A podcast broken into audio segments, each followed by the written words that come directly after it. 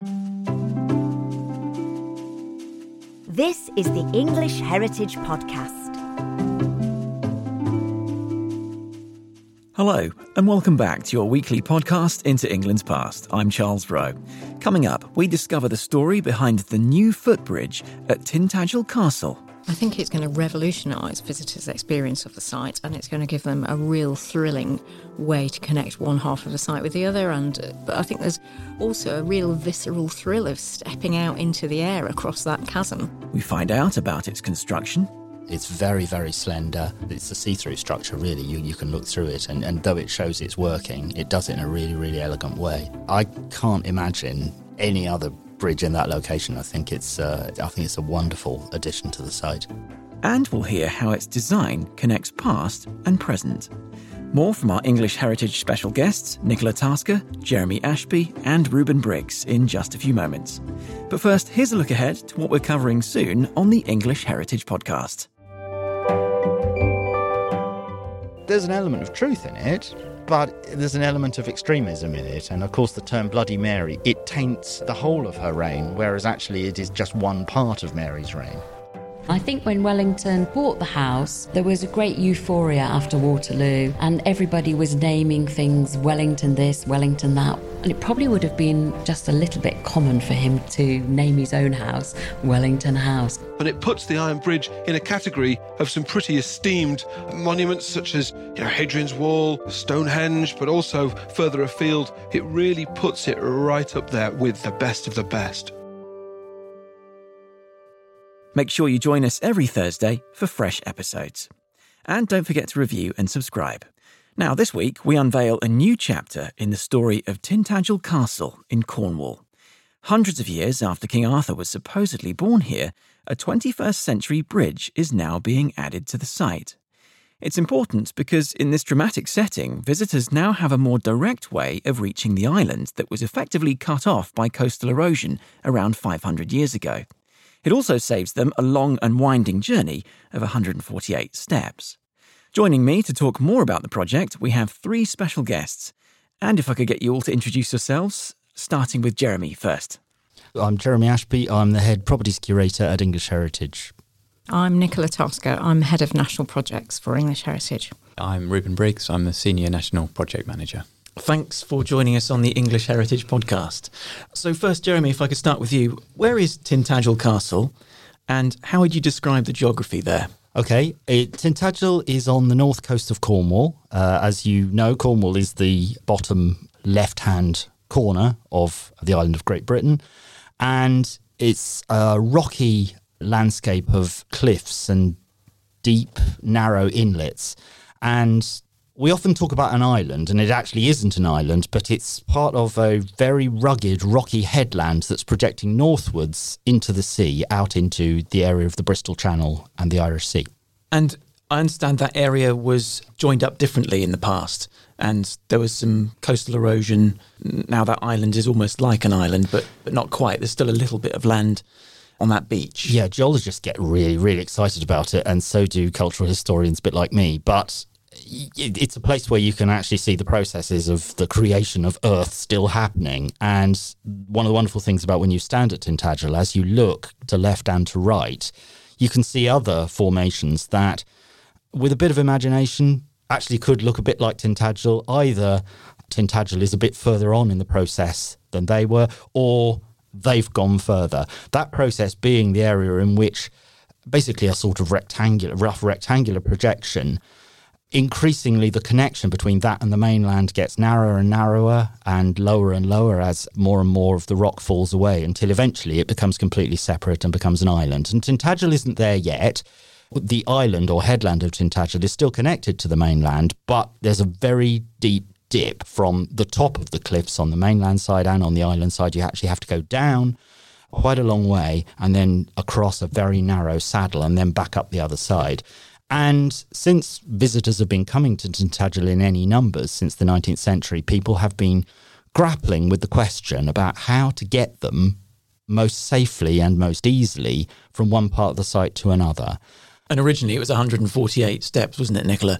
And I guess that's why we've come up with this idea to build the bridge.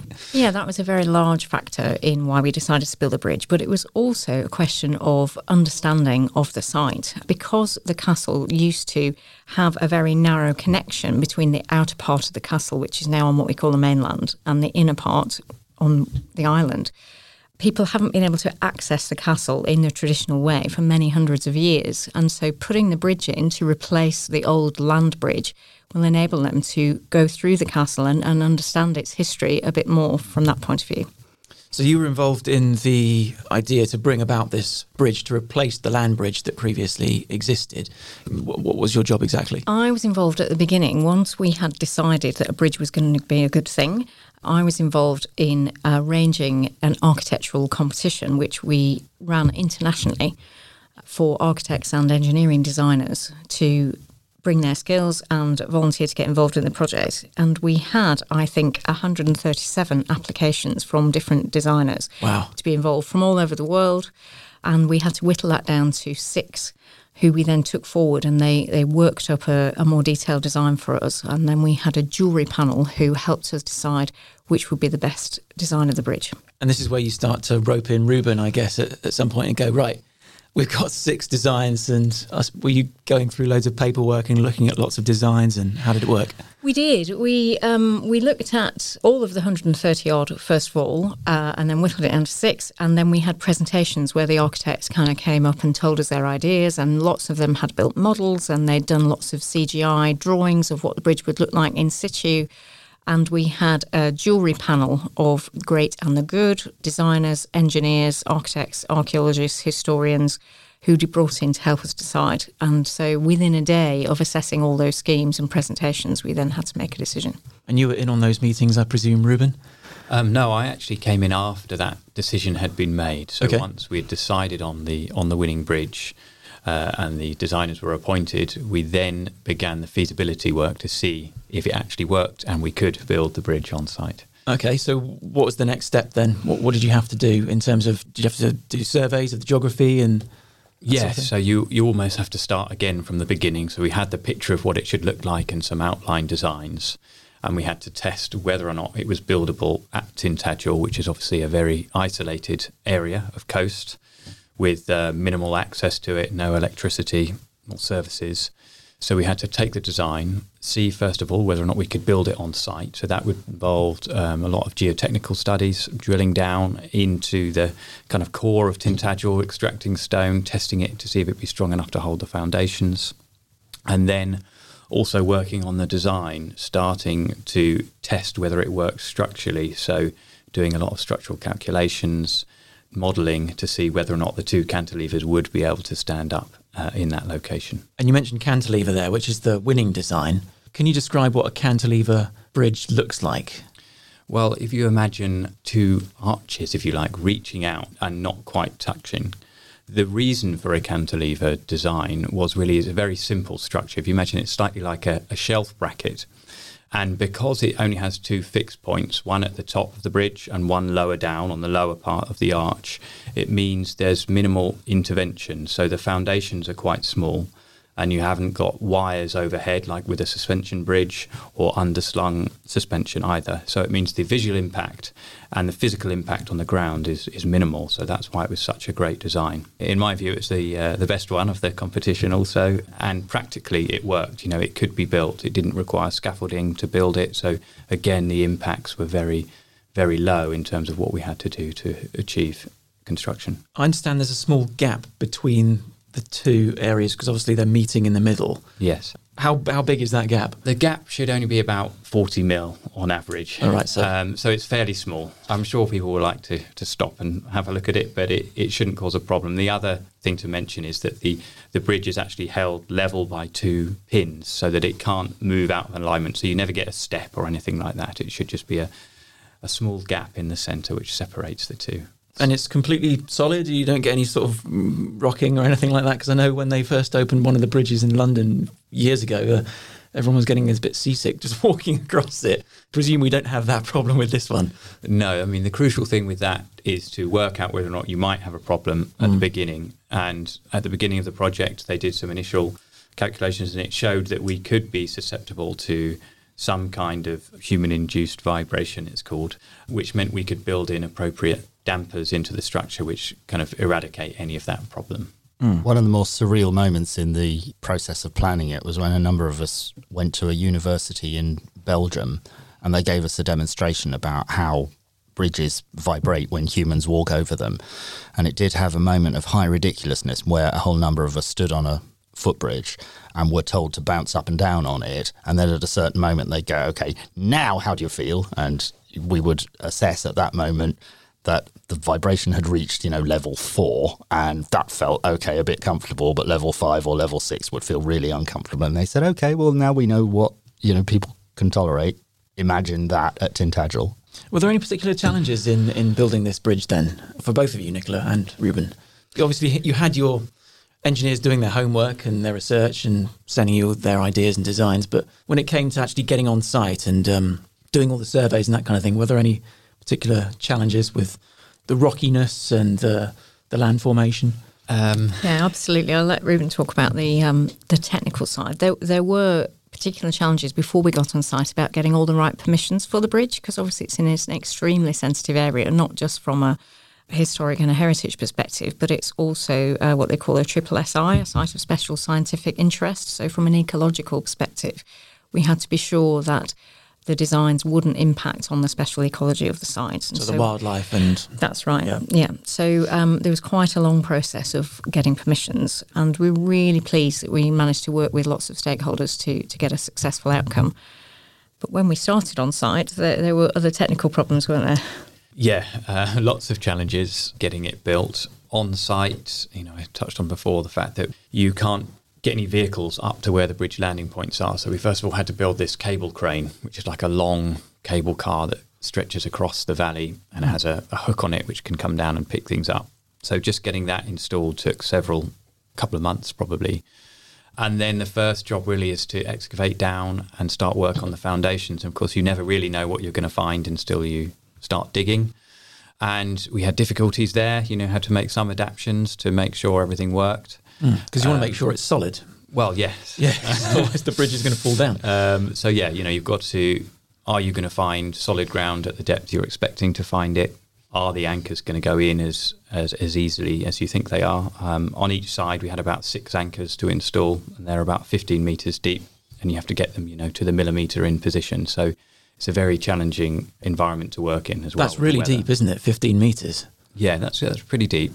So, yeah, you can see the challenges involved in that, especially when you're working on a, a cliff face with a, a 70 metre drop beneath you. Kind of getting the drilling rig in place to drill those holes is quite difficult. What's it actually made out of, this bridge?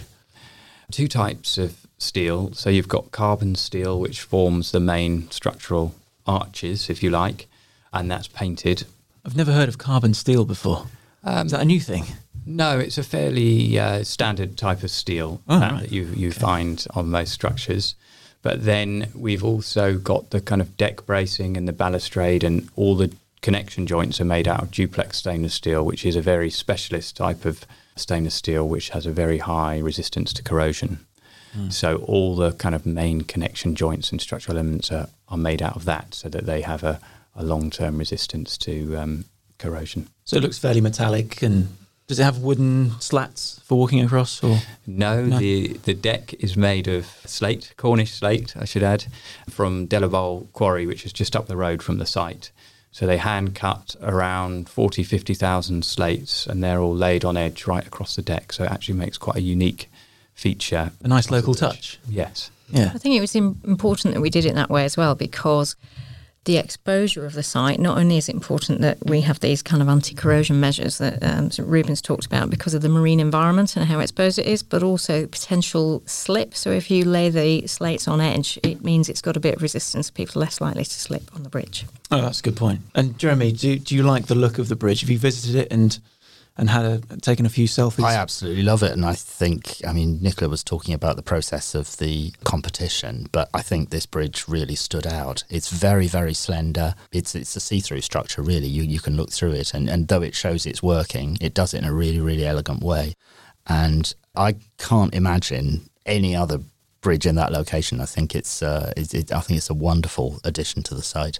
It's worth saying that the one of the things the designers are most pleased with is that the initial images that were produced four years ago now are almost you know entirely accurate to what's on site. So the bridge has hardly changed at all from initial concept to delivery, and that's quite rare of a structure that it actually, you know, you can deliver what you first thought you could. So that's been quite an achievement. We've talked obviously about the bridge and the aesthetic and what it's made out of, etc., etc. But you've obviously got two parts that you're linking with this bridge. So can you describe have there been any uh, adjustments or amendments or new additions to what we call the island and the land where you approach from? There's been um, another part of the project which has been to look at the landscape of both sides of the castle and to improve. So we didn't only want to improve access by you know avoiding all the steps down that Jeremy was mentioning earlier, but also to improve the quality of the pathways. And it was important to improve the pathways because what we found was there was a lot of erosion of the archaeology on the site by people perhaps unawares stepping on foundations of some fifth and sixth century structures, which are really very special. So, by putting in more clear pathways, but still very low key and um, suitable to the kind of rural coastal setting, we're able to guide people in their choices. They can still choose to walk around the island freely, but we're sort of guiding them around with this new landscape work. And is there new boards as well to tell people what's what you can see and what, what you're looking at? Yes, absolutely. So we have installed a new interpretation. There was a scheme to renew the interpretation at Tintagel a couple of years ago, so we were already on that journey, but there is new information as well, which is around the site. We hope it all enhances what the visitors experience when they're there. So I guess everything on the to-do list for Tintagel is now done in a way. Oh, I'd never say that. We can always think of other things to do, and it's it's actually a site that still retains quite a lot of mystery about it. Mm. Though the story that we have to tell is a really exciting and and and, and thrilling one. Actually, every time we break new ground, or sometimes things turn up even without us looking for them. You know, they erode out of the sides of paths that people find. You know, bits of fifth and sixth century pottery and other things of that kind. So we think that Tintagel still has a few stories to tell that we haven't uh, had the chance to do, and we're always looking to do that because we think that this is a site that's important nationally, but also internationally for what it tells us. Obviously, we've got the Arthur King Arthur link. What are the things that people should know about when they hear the name Tintagel Castle and they look up information about this new bridge? Ah, it's hard to know how to say that one briefly. yeah, the Arthur thing is, is important, and actually, I mean, we we embrace that. I think that once upon a time, our predecessors probably would have been a little bit more cagey about it because, you know, King Arthur is legend and organisations like English Heritage, we should be dealing with real history and real archaeology, shouldn't we? Well, the answer is you actually, uh, at Tintagel, you have to do both because we believe that many of the people who lived at Tintagel in previous times and indeed built a medieval castle there did so because they were interested in stories like King Arthur. And actually, that's the most credible reason why they did it. Actually, as a castle, it doesn't really make sense for the normal thing about occupying a territory and holding it under your control. It makes much, much more sense for saying, well, actually, while I'm living here, I can imagine that I'm walking in the footsteps of great heroes of mythology and antiquity. And, ooh, aren't I big and brave? You know, that kind of way. So actually, people do need to understand about that story. And it's a, still a big thing at Tintagel that, you know, when you go to the village, you know, you will probably park in a car park called the Sword in the Stone. You will walk past a pub called the King Arthur's Arms. You will go past Guinevere's dry cleaning shop and so on and so forth. And, you know, in some ways that's a bit of fun, but in other ways, actually, it's good to, to engage with it properly because it actually opens up all sorts of interesting insights into the way that people thought and behaved in the past as well as in the present. So I suppose in some respects, this bridge is helping to tell that story again, really, or to, to refresh the story for new visitors. Um, because every step that they take on that new bridge, they're learning something new, and they're also learning about the bridge potentially. I suppose you've got. Have you got a display that tells people about this new bridge as well? Yeah, we've got information there about how the bridge is being built at the moment. But I think you're exactly right. The land link that the bridge sort of mimics and re-evokes is part of that 12th century castle, which Jeremy was saying was built to honour or to reflect the mythology around King Arthur. So the fact that they'll be able to enter in the same way as, as the people of those times and experience the castle. And it's a very, you know, even in, in my most sensible ways, it's a very kind of um, magical and evocative and atmospheric site, you can certainly kind of stand on the headland and the mist starts coming in, and, and you can see why there is a bit of mythology built up around there. Yeah, because you're still you're with the new bridge. You're standing on the actual old land bridge that previously existed before it fell away into the Absolutely, sea. Absolutely, which is an opportunity that nobody's had for hundreds of years. Yeah, so that's um, quite exciting, I expect. So, from concept to completion, what sort of time frame have we been looking at for, for this whole project? I think from the point at which we decided as an organisation we were going to go ahead, it is probably about five Yeah, years. I think um, it's but would 2014, I would say, something Before like that, that. there were already from people who work in the area, you know, a desire, oh, one day if we ever had the possibility, what we'd like to do is put a bridge here. So I think that has been knocking around amongst staff who work for us in the West. Yeah, one of the really time. funny things is that no one can say it was my idea. Actually, whose idea it was, I think in our own private mythology, each of us thinks that it was them that, that thought of it. Sounds very because it's such because it's such a good idea. But uh, Yeah. no, it just, it was just one of those things that, that that popped out, you know, of the ether. And it's a very big and ambitious thing to do. And um, you know, as organisations go, we hadn't built a bridge for a very very long time. Certainly not anything on this kind of scale in a site so challenging. So we've had to get up to speed about how you build bridges really really quickly. And that's a, you know been a fascinating experience, I think, for everyone who's been involved. What are the benefits to the site and to visitors in general now that this bridge is gradually nearing completion and ne- nearing opening time? I think it's going to revolutionise visitors' experience of the site and it's going to give them a real thrilling way to connect one half of the site with the other. And uh, so it will increase their understanding of the, historic nature of the site. But I think there's also a real visceral thrill of stepping out into the air across that chasm. I mean, we hope in a practical way that it does a great deal for the business in the village and that um, there are a lot of spin off benefits because we're sure that it's going to be very popular. And, um, you know, we're introducing measures to make sure that people's experience of the site is, is still going to be very good quality, in spite of the fact we do think it's going to be a good attraction. Yeah, I agree with all of that. I think you know the chance to walk across into the castle along the original route of the inhabitants is a kind of uh, something the visitors will really find exciting. And just you know, on a practical level as well, just access-wise, there'll be people who weren't able to visit the castle before, and now they can. You know, we've created a whole step-free route to take them right onto the site, and that's something we've seen before. Something like 15% of visitors buy a ticket and then can't actually make it up the steps, so it will make a real difference for people. Now that the bridge is going to be opened at some point in the future soon, can you still use the steps if you want to, if, if you're feeling fit? Yes, absolutely. And we think that people will use the step route back from the island. So we imagine that they will probably go across the bridge at the high level and then come back via the step route.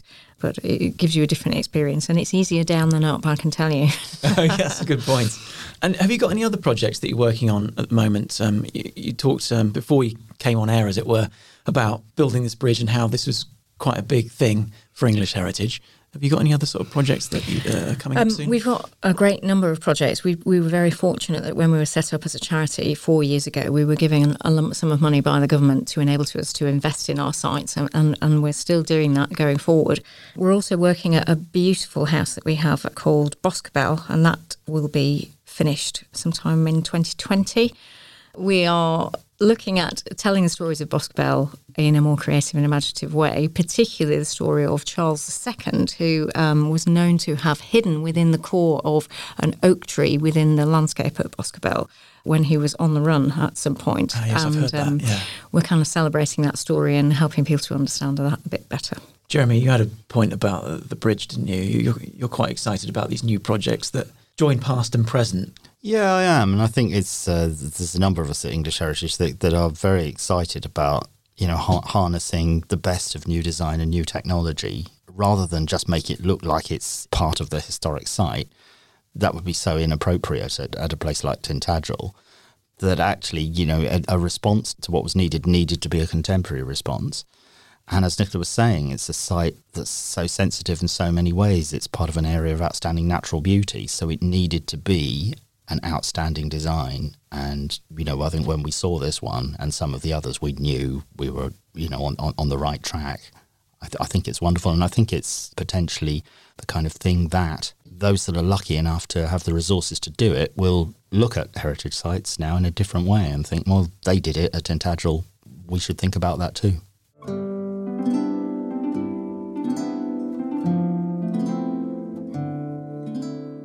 You've been listening to the English Heritage Podcast.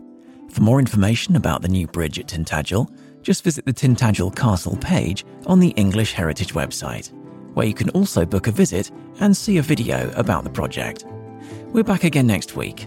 Until then, don't forget to subscribe and leave us a review. Thanks for listening. See you next time.